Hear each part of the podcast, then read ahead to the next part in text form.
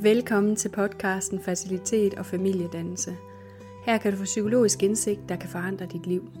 Mit navn er Laura Kær Jacobsen. Jeg er universitetsuddannet i pædagogisk psykologi og jordmor. Jeg undersøger psykologien bag barnløshed, graviditet, fødsel og det tidlige forældreskab. Indimellem sammen med kloge kolleger, der har en særlig viden. Du får noget med fra hver eneste podcast-afsnit, som du kan bruge og omsætte direkte i dit eget liv, hvis du har lyst – det er inspiration til at skabe bevægelse og forandring i dit liv, eller blot blive lidt klogere på det emne, vi undersøger. Tilbage er bare at sige rigtig god fornøjelse og god lytning. Når man mister et barn, som ikke er rask, eller fordi man selv er meget syg, så kan der opstå en ubeskrivelig kompleksitet i soveprocessen. Soveprocessen kan blive hæmmet, begrænset og forstyrret, og dermed kan man komme til at føle sig splittet. Og det er det, den her podcast episode handler om. Den er altså til dig, der har mistet et lille barn under graviditeten. Øhm, og til dig, der kender en, som har mistet et lille barn. Den splittelse, som jeg netop talte om her i introduktionen, den kan komme til udtryk i meget bogstavelig forstand. Det kan føles som om, at man har to separate dele i sig, der bearbejder sorgen og alt det, man har været igennem, ved hjælp af to meget forskellige strategier. Denne indre dynamik, den kan jo være meget udfordrende at opleve, netop når man er i en tid, hvor man har brug for ro, kan det skabe forvirring og stagnation. Ikke alle oplever det, men en del gør, og derfor så vælger jeg at bringe den her splittelse, den her dynamik op i, i podcast-episoden her. Fordi blandt mine klienter, der oplever jeg, at det hjælper sovebearbejdning på vej at begynde at forstå sit indre i det perspektiv her. I det perspektiv, som jeg kommer til at tale om i episoden her. Vi mennesker, vi øh, tænker forskelligt om vores tab. Vi oplever og bearbejder dem også vidt forskelligt. Så dig, der lytter med derude lige nu, du må nødvendigvis mærke efter, om det billede, jeg giver dig her, resonerer med dig og, og vil være hjælpsomt i din egen proces. For at du kan bruge det her, så skal du i hvert fald kunne genkende dig selv i, i noget af det her, som jeg beskriver. Øh, og det kan, tænker jeg, at du formentlig vil kunne, når du er tunet dig ind på den her episode. Når der et eller andet sted er en grund til, at vi har mistet et barn, så øh, som vi på en eller anden måde kan forholde os rationelt til. Det vil sige, hvis vores barn var meget misdannet, eller hvis vi selv har været syge, som jeg også sagde i introduktionen, så kan vi godt opleve, at soveprocessen bliver sådan underligt todelt. I det her tilfælde, så kan den ene del egentlig have en klar erkendelse af, at det måtte ende sådan, som det gjorde. Det kan jo for eksempel være, når barnet er født meget for tidligt, hvis det, som jeg sagde lige før, havde alvorlige misdannelser eller andre grunde, som gør, at man et eller andet sted i sin sorg forstår, at tabet det måtte være, det var uundgåeligt.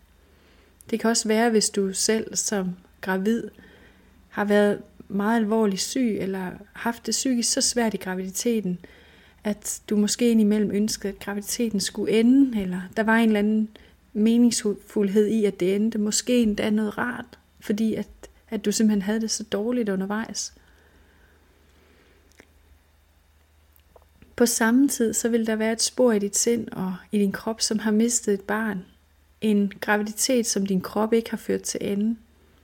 Og det spor, det vil modsat det andet spor, hvor der måske er en eller anden grad af forståelse, og måske også en eller anden form for accept af, at det måtte være sådan, så vil der her være et spor, som vil være præget af meningsløshed og tomhed. Den her del af dig kan nemlig stadig længes efter at være gravid igen, længes uendelig efter, at dit barn vender tilbage til at være et barn, der skulle leve sammen med jer. Det her spor i dit sind vil give dig en oplevelse af, at det er uendeligt, meningsløst og urimeligt. Og det vil, du vil her også mærke det her med, at kroppen kalder, længe skriger efter din graviditet. Og det er jo to modsatrettede følelser, tanker, som du her har. Der er den her, det måtte være, det kunne ikke være anderledes følelse. Jeg er nødt til at acceptere det og slutte fred med det. Og samtidig så er det bare kroppen og sinden, der kalder på, at det skulle have været anderledes.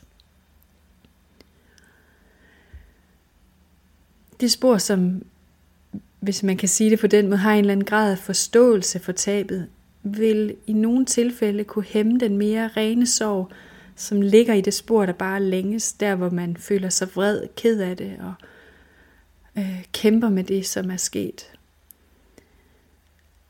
Og, øh, og det ser jeg jo i særlig grad hos mennesker, som har været vant til, eller som er vant til at kunne hive sig selv op og sørge for at komme videre. Nogen, som sådan er meget handlekraftige. De er nok i en større risiko for at ligesom komme til at hæmme den mere rene sorg og hælde mere over, hælde mere til det her med, at jamen, det måtte være, og, og det rationelle, den rationelle forståelse for tabet. Det kan jo være en stor hjælp, det er selvfølgelig vigtigt for mig at få sagt, men i de tilfælde, hvor det hæmmer sovebearbejdningen, der, der strækker det sådan set øh, blot processen. Øhm, ikke fordi, at det er en proces, der nogensinde ender, men, men det kan ligesom sådan bremse den, eller få den til at klumpe sig anderledes sammen øh, på en eller anden måde. Fordi hver gang sorgen den melder sig, altså den rene sorg, bare ren kederlighed, vrede, voldsomme følelser over det, som er sket, så vil det mere sådan afklaret spor i dig, rationelle spor, have en tendens til at melde sig og tale højere end sorgen. Ja, du er ked af det, men det måtte jo ske, det kunne ikke være anderledes. Sådan kunne den for eksempel lyde, hvis den fik en stemme. Jeg ved ikke, hvordan den kan lyde præcis ind i dig, hvis du kender det her. Prøv eventuelt lige at, at pause et øjeblik og og tænk over, hvordan er det, den kan lyde, når den kommer og overrider den, den tunge, svære sorg. Det kan også være, at det bare popper op spontant hos dig, og du ved lige med det samme, hvad det er, jeg mener. Den her stemme, den kan jo både være god og meningsfuld. Den hjælper dig med at finde en eller anden form for fred med det, der er sket. Men den kan bestemt også hæmme en sorg, som kalder på opmærksomhed fra dig. Og det kan gøre processen svær, og ja, nogen beskriver det som, den klumper sig sammen, eller den bliver forvirrende, eller den stagnerer lidt. Fordi der er noget i gang indeni. Der er nogle sorgfulde følelser, som man ikke rigtig får lov til at komme i kontakt med, ikke rigtig har adgang til.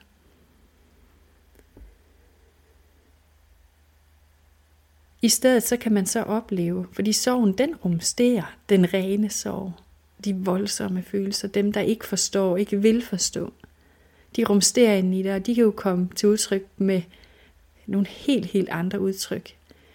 Det kan for eksempel være i form af irritation, sådan en, så lad mig dog være i fredfølelse øhm, i forhold til mennesker, du har omkring dig. Det kan være, du er kortlundet, eller frustreret, eller ked af det over nogle helt andre ting i dit liv, eller noget helt, helt andet.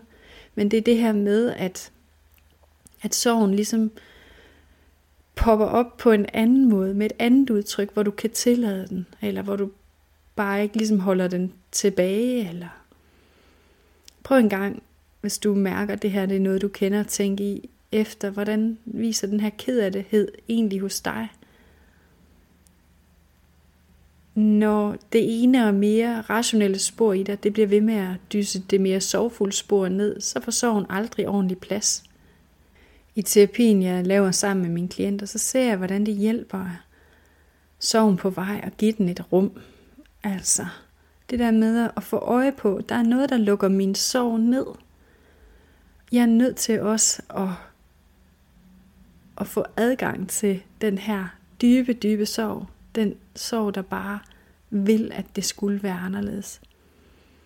Og det er derfor, det kan være så vigtigt at få øje på den her dynamik, og forstå den her dynamik, jeg netten, netop har beskrevet, at din mere rationelle øh, oplevelse af situationen, den oplevelse, som, hvor der er et eller andet i dig, der godt forstår, det kunne være anderledes, at den kan hæmme din bearbejdning af sorgen, øh, og den del af dit tab, som er sværest at finde ro med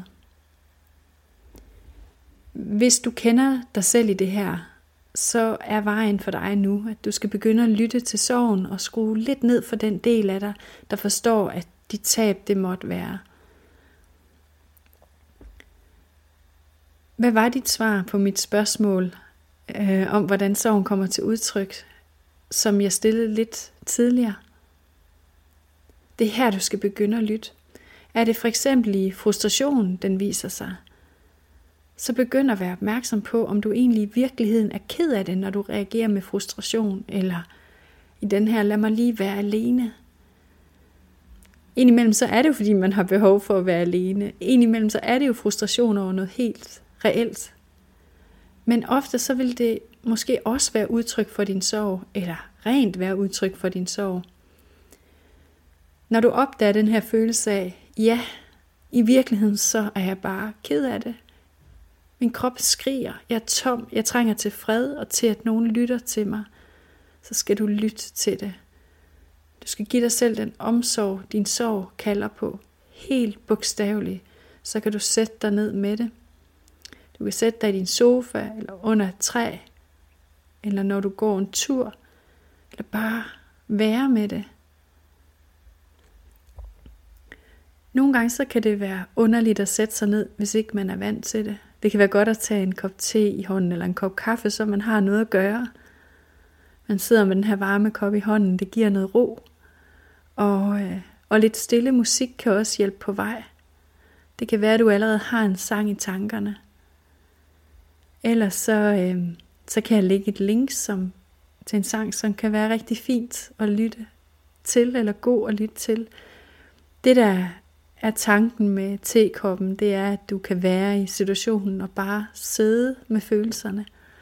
Og med musikken, det er det her med at åbne op til din blødhed, få noget adgang til de følelser, så de kan på en eller anden måde komme frem, og du kan mærke dem. Fordi når du sidder her og prøver at, at være med dine følelser, så skal du ingenting. Du skal ikke debattere med dine tanker, og du skal ikke fikse noget. Du skal bare sidde med dine følelser og mærke dem, anerkende. Uh, det er svært, det her jeg er så ked af det. Jeg er så vred over, at det skulle ske for os. Jeg har bare brug for at være lige her med min sorg og give den plads. Fordi når vi giver sorgen plads, så, øh, så giver vi os selv omsorg. Og vi giver os tid til at lytte til det, der måske ikke er blevet lyttet så meget til. Og det er ikke fordi, at puff, så forsvinder den. Det ved du godt, og det ved jeg godt, du ved. Men, men sorgen letter måske for en stund, og letter måske gradvist over tid. Måske du også mærker, at frustrationerne letter, eller det sekundære udtryk, som din sorg den har i dit liv. Nogle, især dem, som er vant til ligesom at hive sig selv op, kan være bange for at havne i et uendeligt hul, som man aldrig rigtig kommer op af igen. Men vi mennesker, vi er fantastiske. Vores følelsesmæssige system søger egentlig altid balance. Og man kan sige, det er jo også, når den her dynamik opstår med de to spor, hvor det ene det ligesom overdøver det andet, så er det jo en, egentlig en del af, af dit systems måde at skabe balance. Den er bare ikke så hensigtsmæssigt, fordi der er noget, som ikke bliver hørt, der bliver ved med at poppe op. Men den her følelsesmæssige balance, som vores sind ligesom søger hen imod, den kan vi hjælpe på vej på en sund måde. Og en sund måde, det er det her med at sidde med sin sorg en stund, og så mærke, hvordan den bare slipper dig igen. Den letter for en tid, og du kan fortsætte din dag. Så, så det er også noget med at have tillid til, at det skal nok slippe mig igen. Hvis blot jeg tør være med det, lyt til det i fred og ro.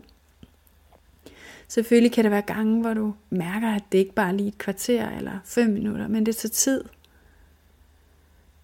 Tid, hvor du har behov for at krybe i ly under et tæppe og bare være ked af det. Så lad det være sådan. Lad sorgen finde sin egen ro ved hjælp af dit nærvær og dine sorgfulde følelser, og formentlig også gråd.